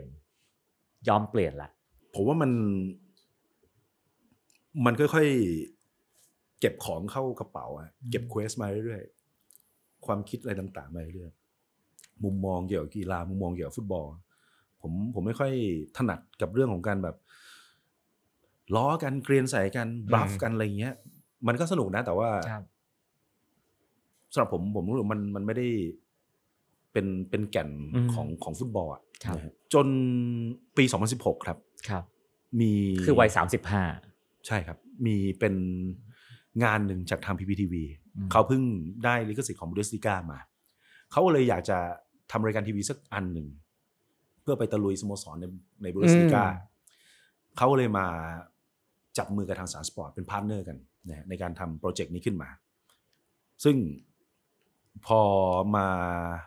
เข้าที่ประชุม ทุกคนก็ลงความเห็นว่าต้องเป็นมึงแล้วล่ะเพราะว่ามึงเคยไปอยู่มา ที่เยอรมันอะไรอย่างนี้นะครับ ผมก็อะโอเค ได้กลับไปอีกรอบในรอบสิบปีเว้ยไม่โดนแบล็คลิสต์ด้วย ใช่ครับตอนแรกครับผมกลัวเหมือนกันนะเฮ้ยโดนเปล่าวะอืมเช็คไปยังว่าเออไม่มีเว้ยโอเค ได้กลับไป35วันกับการทำ content ออกมา40ตอนครับโอ้โหโหดมากฮะด้วยรถตู้หนึ่งคัน และทีมงานประมาณ8คน รวมทั้งหมดนะมีคนคุมก็คือเป็นครีเอทีฟเป็นโปรดิวเซอร์คนหนึ่งมีพิธีกรมีผม มีล่ามแล้ว แล้วก็คนขับรถครับชื่อชื่อพี่จอร์ดแล้วก็ครับเป็นหนึ่งในคนทำรายการร่วมกับผมด้วยอืม นะครับเพราะว่าเขาถนัดในเรื่องของภาษาเยอรมัน อีกคนหนึ่งแล้วก็มีช่างภาพครับ อีกสี่คน อืมมีโดรนด้วยนะพี่ตอนนั้นเนี่ยโหล้ำมาก เออสองพันสิบหกไอการอยู่ตรงนั้นแหละครับ มันยิ่งแบบถลำเข้าไปอีก แบบโอ้โหท้องถิ่นแม่งแบบท้องถิ่นจริงๆว่ะ เราได้เห็นสายเชื่อมโยงอะไรต่างๆ ที่มันไม่ได้เกี่ยวกับแมตช์เดย์เลยอะอืมเราได้เห็นจุดศูนย์รวมของแฟนบอลตรงนี้นะ ในวันที่ไม่มีบอลแข่งเข้ามาทำกิจกรรม หรือการกุศลอะไรกันแบบเนี้ยอืมช่วยเหลือสังคมอะไรต่าง ๆ เราได้เห็นอืมเด็กจากชุมชนที่คุณพ่อคุณแม่ต้องต้องยอม ลาออกจากงานเพื่อมาส่งลูก เพราะลูกได้รับโอกาสในการเข้ามาสู่ชุดอะคาเดมีของสโมสรมอาชีพในเวสติกาจริงอืมๆมันมันเห็นชีวิตแบบเนี้ยครับ เยอะมาก แล้ว คือจริงๆไอ้ตัวเรตติ้งมันก็ไม่ค่อยดีหรอกพี่ แต่ว่าตัวเนื้องานอะเรารู้สึกว่าโอ้โหฟุตบอลมันมันเหมือนเป็นการตอกย้ำให้ในความเชื่อของเราว่า ใช่ ที่คุณคิดอะถูกแล้วอืมนั่นคือฟุตบอลไม่ใช่เรื่องแค่ในสนามเลยอืมมันมีอะไรมากกว่าผลการแข่งขันจริงครับๆมันคือชีวิตจริง ๆ ถ้าคุณไปอยู่ในในในสายสัมพันธ์เชื่อมโยงตรงนั้นเนี่ยครับทุกอย่างมันเกี่ยวข้องหมดเลยอืมสังคมวัฒนธรรมครอบครัวอืมทุกสิ่งอย่างพอกลับมาเหมือนเหมือนมันถูกไฟมันติดอีกรอบพี่แล้วแบบ ผมกลับมาผมเริ่มทำเป็นของไทยลีกก่อนนะแบบเดียวกันแต่แบบเดียวกันอ่าแบบเดียวกัน แบบหยุดไม่ได้อืมบอกทีมเดียวเลย อ่าอ่าน้องๆทีมงานชุดครับเดียวเลยว่าเฮ้ยต้องไปต่อว่ะอืมไม่ได้ว่ะอืมมันเลยเกิด away team project ขึ้นมาอืมคือไปเยือนสโมสรไทยลีกอืมไปพัทยาไปการท่าเรือครับไปเชียงรายอืมประมาณนี้ฮะก็เห็นจุดเดิมว่าเฮ้ยฟุตบอลมันมากกว่าเมืองไทยถูกต้องก็ครับเป็นแบบนั้นเหมือนกัน ถูกต้องครับอืมมันอาจจะไม่ได้เข้มข้นครับขนาดนั้นแต่ว่าเริ่มเห็นแล้วว่าเฮ้ย มันมีจริงอืมๆมันมันคือสิ่งที่เราเชื่อแล้วมันเกิดขึ้นได้จริงครับๆแล้วประจวบเหมาะกับถัดมานั่นแหละฮะจาก 2016 มาถึง 2018 เป็น 2 ปีที่ผมแบบงุนงานมากอะแบบ อยู่ไม่ได้แล้วอะอืมทำไงวะอยากจะทำแบบเนี้ยอยากจะครับทำแบบเนี้ยพอพอทำไทยลีกได้ไปสักแป๊บหนึ่งมันก็เริ่มเอ้ยตันตันๆว่ะ เอาไงต่อดีวะเพราะเราเราก็ไม่ได้มีโน้ตฮาวในเรื่องของการบริหารจัดการอะไรต่างๆนานาครับจนถ้ามาได้คุยกับทางเมนสแตนเนี่ยแหละครับอืมเจอกัน ซึ่งทีมงานหลักๆ ก็เคยเคยไปเจอที่เชียงรายเขาเคยเขาเคยทำงานอ่าเป็นการบริหารสโมสรที่เชียงรายมาก่อนครับก็คลิกกันว่าแบบเฮ้ยทิศทางเดียวกันว่ะอืมเราเราเชื่อว่ากีฬามันมันมีอะไรมากกว่านั้นจริงครับๆแล้วมันจะเป็นประโยชน์ต่ออืมทุกๆ คนแน่ๆถ้าเรานำเสนอในมุมมองที่เราที่เราเห็นแบบนี้อะครับเคาะไปแล้วว่าต้องไปละแต่มันยากยากมากกับการที่จะเดินไปบอกเขาว่า ผมอยากจะลองทำอะไรใหม่ๆอยากจะหาความท้าทายใหม่ๆนี่ใช้คำแบบนักนักบอลเลย อิ่มตัวแล้ว อะไรประมาณนั้น อะไรประมาณอยากย้ายลีกเอออะไรประมาณนั้นฮะก็เลยตัดสินใจครับ 2018 ย้ายมาอยู่ที่ที่ Main Stand ในวัย 39 ปีซึ่งเป็นวัยที่เรียกว่ากำลังดีของการเปลี่ยนแปลง ผมตอนแรกผมผมรู้สึกว่าเสี่ยงนะอืมเพราะว่า กูก็จะสี่สิบแล้วมันมันช้าเกินไปหรือเปล่าอะไรประมาณนี้อ่าถ้าล้มจะเกิดอะไรขึ้นใช่ ถ้าล้มจะเกิดอะไรขึ้น แล้วมันจะ work หรือเปล่าอืมถ้ามันไม่ work ทำไงต่ออะอืมเพราะตอนนั้นน่ะผมยังไม่เห็นภาพของการเป็น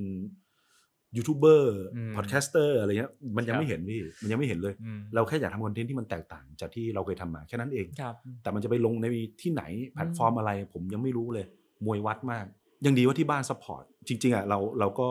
เขาเรียกอะไรอะเราก็เช็คสถานะของครอบครัวของเราว่าอืมอะภายในหนึ่งปีนี้ถ้ามันไม่ work นะ พออยู่ได้ไหม เงินที่เราเก็บไว้ อืม หรืออะไรต่างๆ ได้เว้ยอืมถ้างั้น ถ้ามันจะไปหลังสี่สิบอาจจะไม่ทันละ อืมเดี๋ยวมันจะจะมาเสียดายทีหลังว่าทำไมไม่ทำวะ อืม เลยลองทุ่มไป ก็เคว้งจริงๆครับ เพราะตอนแรกเนี่ย Main Stand เราเราเน้นทางเพจอืม เป็นเว็บไซต์เป็นบทความครับ ซึ่งถ้าเกิดเราอธิบายให้คนคนฟังเห็นภาพอะเนอะครับ คือถ้าเว็บข่าวกีฬาคือรายงานผลอือหือแต่ Main Stand เป็นเรื่องของนักกีฬาทุกประเภทเรียกว่าเป็นเรื่องที่แบบหักมุมสร้างแรงบันดาลใจเหมือนอ่านนิยายใช่อะใช่ใช่คอ่ารันแล้วแบบโหแม่งดีมันน่าเล่าต่อใช่มันใช่น่าใช่แชร์ใช่ต่อใช่ซึ่งก็เห็นยอดก็เยอะอยู่พอสมควรคนพูดถึงเพราะว่ามันต่างมากถูกต้องครับๆจากตอนแรกเนี่ย น้องทีมงานกองบกเหล่าเนี้ยโหเก่งมากระดับเทพทั้งนั้นพี่อืม ถึงขุดเอาไอ้เรื่องพวกเนี้ยอืมออกมานำเสนอได้ครับ แต่ผมไปเนี่ย ผมถูกวางว่าจะต้องเป็นคนทำวิดีโอคอนเทนต์แล้วกัน อ่า ซึ่งมันยังมันยังจับจุดไม่ถูก อืมว่าจะไปยังไงทำรายการสัมภาษณ์บ้างอืมออกไปเอ่อจัดไลฟ์บ้างนะเหมือนที่คนอื่นเขาจัดกันครับมีรายการเป็นบทวิเคราะห์บ้างอืมซึ่งมันก็ผมก็ยังรู้สึกว่ามันยังไม่ได้ มันยังไม่ได้ถึงจุดที่เราอยากจะต้องการว่ะอืม แต่เราก็ยังบอกไม่ถูกเหมือนกัน ว่ามันจะยังไงวะอืมเกิดอะไรขึ้น จนโควิดอะครับ โควิดเข้ามา แล้วมันเหมือนปิดสวิตช์ทุกสิ่งอย่างเลยอืมเราทำอะไรไม่ได้เลย คือตอนนั้นมันเริ่มมีคำว่าพอดแคสต์มาละผมเคยลองนะฮะแล้วผมก็งงว่ามันคืออะไรวะอืมผมผมตอบตัวเองไม่ได้ว่าพอดแคสต์คืออะไรอะจะบอกว่ามันเป็นวิทยุออนไลน์เหรออืมทำไมคนต้องไปฟังวิทยุออนไลน์อะอืมเราเรายังเรายังตอบตัวเองไม่ได้เคยลองทำ แล้วมันก็อืมมันก็คว่ำอะมันมันก็ดูไม่ค่อยเบิร์เท่าไหร่ครับจนโควิดมาแล้วเราทำอะไรไม่ได้ ออกไปทำงานไม่ได้ เต็มที่ก็ได้อยู่แค่ออฟฟิศก็เลย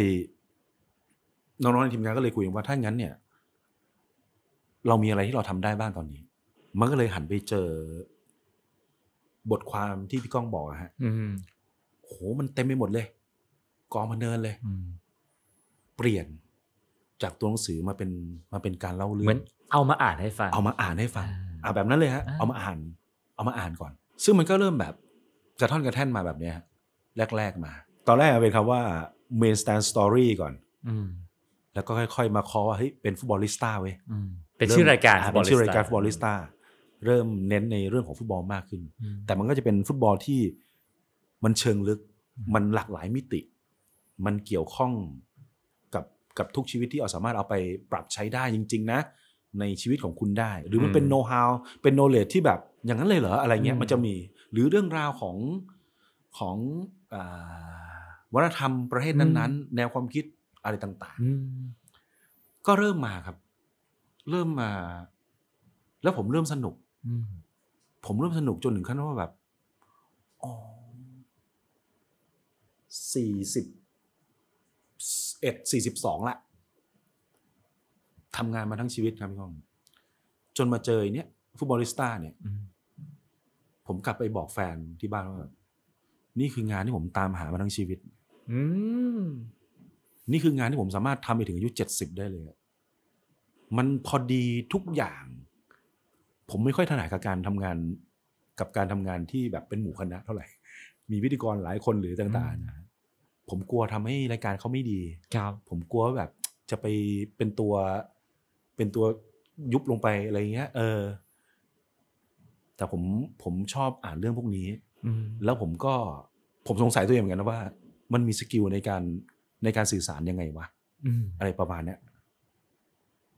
น้องๆบอกว่ามีอยู่คำหนึ่งจำได้ว่าน้องๆบอกว่าพี่ยักษ์ไม่มีความเป็นเป็น actor ว่ะ หมายว่ามีความเป็นนักแสดงด้วย มีความเป็นแบบ แต่ผมพอย้อนกลับมา ผมอาจจะผมอาจจะเป็นแบบคน sensitive อืมแล้วมันแล้วมันง่าย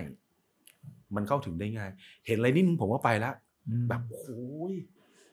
โอ้โหอะไรเงี้ย มันแบบอืมพอมันอ่านปุ๊บแล้วเรารู้สึกว่า คนควรต้องรู้เรื่องเรื่องของอืมมันอะที่มันทำอ่าแบบเนี้ย อืม มันก็เลยทุกอย่างมันเลยแบบผสมผสานนะครับ ครับ ถ้าอืมถ้าส่วนตัวผมผมมองว่า ความเสน่ห์ของของฟุตบอลลิสต้าเนื่องมาจากการหยิบเรื่องที่ที่แปลกประหลาดและครับคนไม่เคยรู้แล้วก็แบบมีมุมแบบนี้ใช่ใช่เนใช่เจ้าของบอลที่เป็นนักพนันมาก่อนอ่านันักสถิตินักพนันอ่าแล้วก็ทำทีมฟุตบอลเบสอยู่บนสถิติตัวเลขสถิติใช่การพนันที่เขาเทพมากแล้วแบบฮะเป็นอย่างนี้ได้เหรอวะใช่หรือว่านักบอลอย่างมิโตมะที่ไบรตันที่เลี้ยงเก่งมาก เพราะมันทำทีสิทธิ์เรื่องการเลี้ยงอะไรบอลอย่างนั้นจบอะไรเรีอยนย่างเตรียมนั้นพิการเลี้ยงบอลอะไรเงี้ยฮะอันนั้นคือเรื่องหนึ่งที่พิกอัพเรื่องที่ที่ดีมากครับทีนี้ส่วนเรื่องบทเนี่ยรู้สึกว่า โหยเหมือนการอ่านคอลัมน์ที่ดีมาก มีภาษาที่สวย มีจังหวะการเรียบเรียงปูชง ตบหักอ่ามุมอ่าฮะแล้วก็สุดท้ายคือเรื่องการเล่าครับโหน้ำเสียงมันแบบอย่างที่ยักษ์บอกเนาะครับมันมีความอินมันมีความเน้นรู้สึกว่าชัดอินมากๆจนแบบพวกเธอฟังฉันเถอะฉันใช่ฉันยากต้องรู้เล่ามากๆคุณต้องรู้ คุณควรรู้เรื่องนี้อะไรอย่างเงี้ยฮะมันเป็นเสน่ห์ที่ดีมากอืมอืมขอบคุณมากครับๆครับเออแล้วคิดว่าอาทีนี้ฟุตบอลณยุคที่ทำพอดแคสต์ทำ Footballista ให้อะไรกับยักษ์ความสุขครับ ตอนนี้เป็นความสุขละ ต่างจากวัยเด็กที่ดูบอลความสุขแบบนั้นไหมไม่เหมือนกันอืมอันนี้เป็นความสุขที่มันแบบ ความสุขที่รู้ว่าคนอื่นมีความสุขกับสิ่งที่เรามอบให้อะอืมเออความเพระสุขผมจากการสร้างความสุขให้คนอื่น ใช่เพราะผมเชื่อว่าสิ่งที่ผมมอบให้อะมันดีมาก มันดีสำหรับตัวผมมา ผมอ่านผมยังชอบเลยอะอืมแล้วผมก็หวังว่าทุกคนจะได้จะได้รับสิ่งที่ผมรู้สึกอะอืม แล้วมันเอาไปไปไปปรับใช้ในชีวิตได้จริง ๆ นะอืมบางเรื่องเนี้ยที่มันสร้างแรงบันดาลใจมากๆเนี้ยแบบ ในวันที่มันมันแย่ๆมันมันดาวอย่างเงี้ยอืมผมก็ยังกลับไปฟังในในคอนเทนต์นั้นที่เราที่เราพูดออกไปอะอืม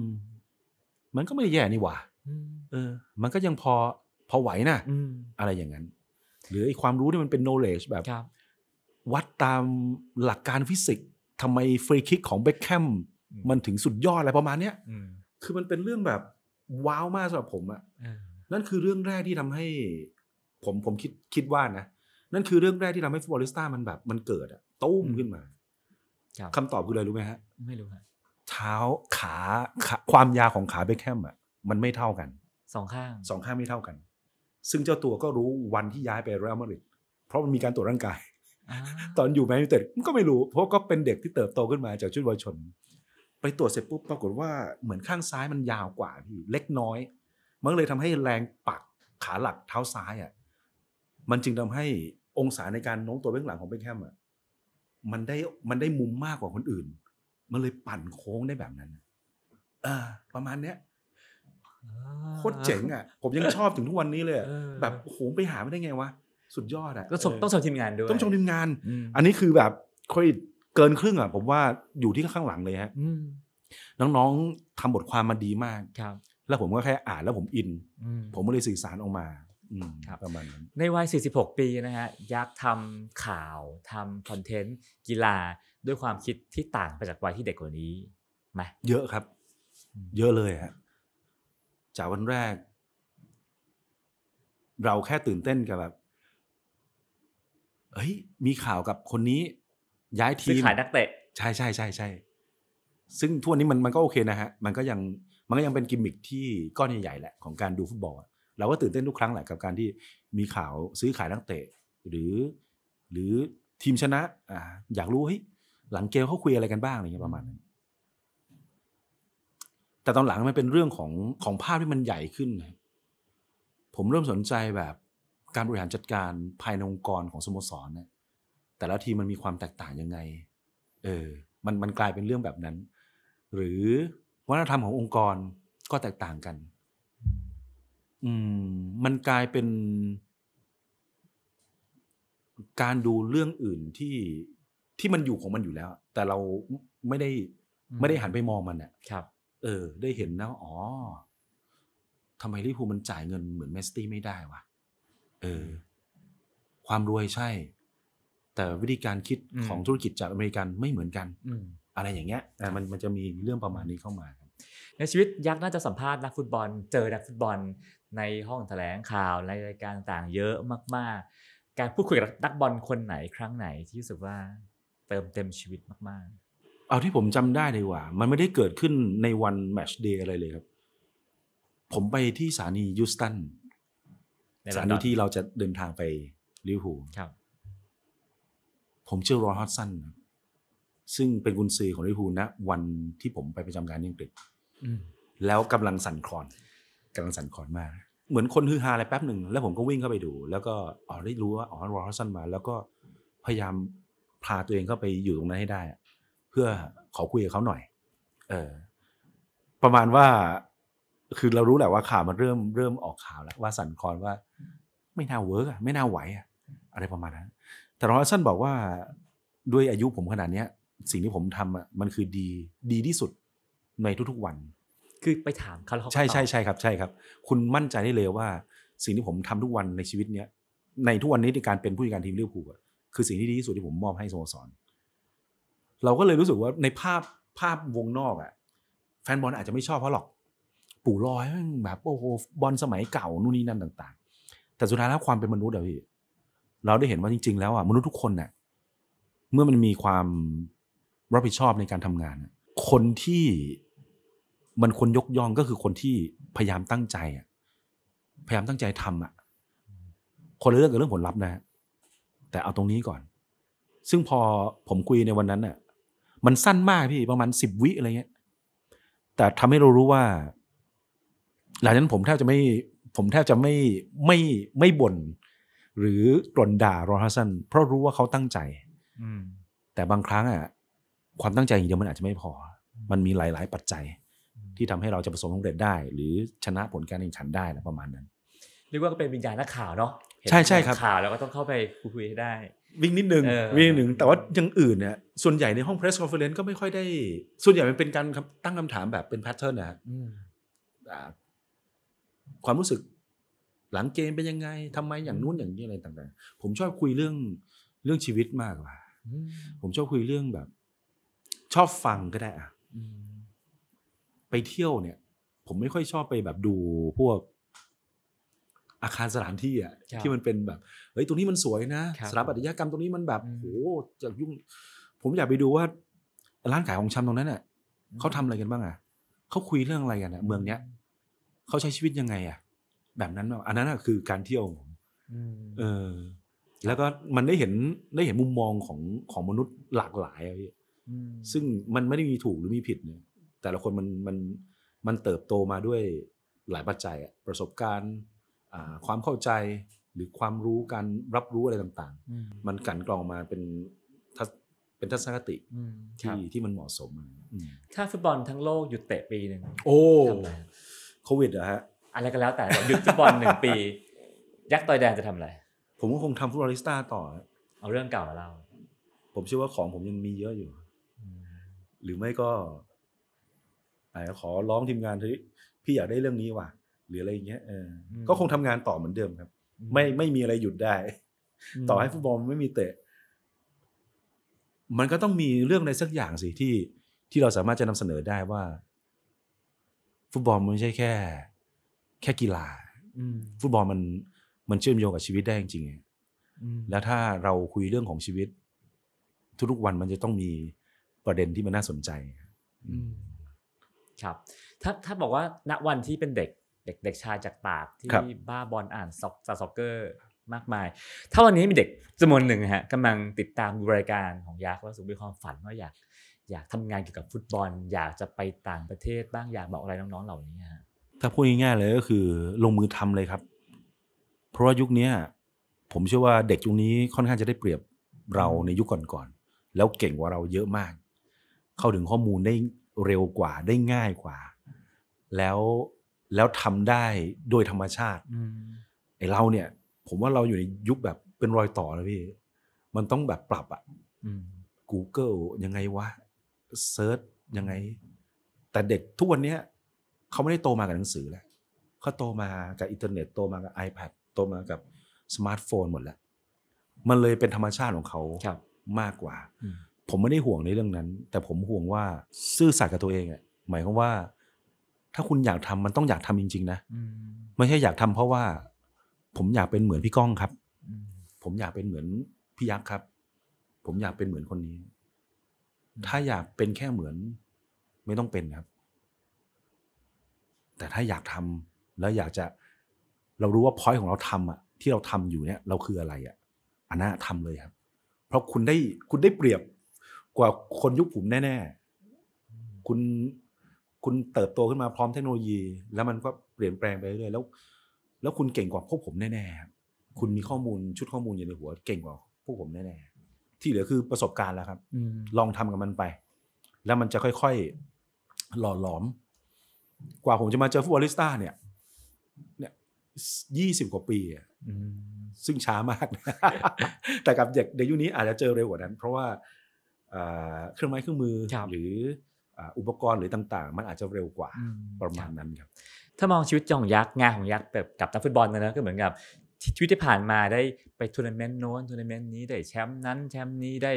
ย้ายทีมได้เปลี่ยนเพื่อนร่วมเล่นสโมสรต่างๆ มากครับมายย้ายประเทศนู่นนี่นั่นอะไรอย่างเงี้ยนะฮะครับณวันนี้ความท้าทายที่ยังไม่เคยได้แต่ว่ายังอยากได้อยู่ เพื่อก่อนจะออกจากอาชีพนี้ไปเนาะอยากเติมเต็มสิ่งนี้ให้ได้ ในวัย 44 ปีณวันนี้คือเรื่องอะไรครับ ตอนนี้ผมอยากจะทำให้เมนสแตนมัน มันเป็นสื่อที่มี Impact มากกว่านี้ เยอะขึ้นในมุมมองของของคนทำงานนะฮะก็พยายามกันอยู่ครับ แต่หนักมาก ยากมากครับอืมในสื่อออนไลน์ยุคนี้ การต่อสู้ฟาดฟันทุกสิ่งอย่างมันมันหนักจริงๆ แล้วยิ่งเราโตขึ้นมันจะถูกเอามาปักไว้อยู่บนที่เป็นกลุ่มในบอร์ดบริหารมีอำนาจในการตัดสินใจต่าง ๆ ผมรู้สึกว่ายาก ยากสำหรับผม ผมถนัดการแบบทำคอนเทนต์มากกว่า แต่มันก็ เป็นหนึ่งในความรับผิดชอบที่มันท้าทายกับเรานั่นแหละ เพราะผมไม่ไม่เคย ไม่เคยได้รับบทบาทในการเป็นผู้บริหารแบบแบบจริงจังนะอืมซึ่งเราผมมันยากมากพี่ว่องแบบโอ้โหอะไรวะเนี่ย ปัญหามีทุกวันประชุมเกือบทุกวันประชุมอะไรกันนักหนาทำไมไม่ทำงานกันครับอันนั้นเป็นเป้าหมายเรื่องงานอ่าแล้วโอเคเรื่องฟุตบอลยังมีอีกไหมยังอยากไปดูอยากไปเจอใครคุยกับใคร เอาจริงนะพี่ ไม่มีแล้วอะ ผมไม่รู้ว่ามันดีหรือไม่ดีนะฮะอืมแต่ว่าวันนี้ถ้าเกิดมัน อะถ้าผมต้องอำลาจากโลกนี้ไป ผมก็ไม่เสียดายละอืมเพราะมันมันมันมันหมดในเป้าหมายที่เราวางเอาไว้จริง ๆ แต่ไม่ได้หมายความว่า มันจะทำให้เราเรานิ่งอยู่กับมันนะมันยังมีแบบบางส่วนเล็กน้อยแล้วกันอืมอย่างเช่น ผมอยากไปตะเวนดูแบบเกม เกมแห่งศักดิ์ศรีดาร์บี้แมชที่เขาบอกว่ามันดุเดือดที่สุดในโลกเงี้ยเดียนโมซาเกรบกับอ่าอะไรล่ะ ของโครเอเชียอืมของเซอร์เบียลิเวอร์เพลดกับอืมโอคาอะไรอย่างเงี้ยครับอาจจะอยากจะทำซีรีส์ถ้าถ้ามีถ้ายังมีแรงได้ได้ออกเดินทางครับอาจจะวางตรงนั้นเป็นเป็นพอยต์เล็กได้ก็ดีไม่ได้ก็โอเค เพราะเพราะผมรู้สึกว่าผมผมโอเคกับชีวิตละอืมที่เหลือก็คือแค่สิ่งที่ยากกว่านั้นคืออะไรไหม ไอการรักษาความสม่ำเสมออืมในฟุตบอลลิสต้าเนี่ยนะผมว่าท้าทายกว่าอืมผมผมไม่อยากรู้สึกว่าเฮ้ยเราต้องดังเป็นที่รู้จักนะอืแต่ผมอยากให้เรื่องราวในฟุตบอลลิสต้าเนี่ย มันส่งผลให้กับคนรุ่นใหม่ ได้มองฟุตบอลแตกต่างจากมุมเดิม แล้วมันมีประโยชน์ต่อชีวิตของเขาจริงอืมครับๆโอเคแล้วนี่ผมมีความสุขแล้ว ฟังดูเป็นชีวิตที่น่าอิจฉามากเพราะว่าเติมเต็มทุกส่วนของแฟนบอลหมดแล้วว่าใช่เป็นครับทุกอย่างครบแล้ว ใช่ แต่ว่าก็เลยก็เลยแปลว่าเป้าหมายกลายเป็นเรื่องงานที่อยากส่งต่อเรื่องราวส่งต่อไปสู่ใช่ครับผู้คนมากแล้วก็ขึ้นทำให้มันดีแบบเนี้ยอืมรักษารักษาอ่าความสม่ำเสมอหรือมาตรฐานแบบเนี้ยอืมไปเรื่อยๆแล้วก็อาจจะมีแบบแฉลบไปหน่อยอย่างเช่นอะไอ Footballista on stage อืมทอล์กโชว์มันก็เป็นแบบการอยากลองครับ แค่แค่อยากลองดูว่าครับมันเป็นยังไงวะครับ ผมผมลองทำแล้วแล้วรู้สึกว่าแบบ เออมันก็สนุกดีครับกับการที่ไปเล่าเรื่องฟุตบอลต่อหน้าผู้คนแบบสดๆอย่างเงี้ยอืมแล้วทุกคนก็จะได้มีปฏิกิริยาตอบรับปฏิสัมพันธ์กัน อย่างนั้นอย่างนี้อย่างนี้อืมก็เป็นอีก feel หนึ่งครับครับ ก็เลย season นี้ก็เลยหวังว่า อยากจะทำมันให้มันถี่ขึ้นหน่อยอืมเดือนละครั้งสองเดือนครั้งไปครับเรื่อยๆกับ Footballista on stage อืมครับครับ งั้นสุดท้ายผมขอสรุปและเป็นตัวแทนแฟนรายการนะครับ ว่าครับช่วยทำกับรายการบ่อยๆแล้วกันนะครับ เห็นว่าหายไปนานเหลือเกินรอฟังครับผม ขอบคุณมากๆครับขอบพี่คุณกองครับยักษ์มากครับครับผมขอบคุณครับติดตามเรื่องราวดีๆ และรายการอื่นๆจาก The Cloud ได้ที่ readthecloud.co หรือแอปพลิเคชันสำหรับฟังพอดแคสต์ต่างๆ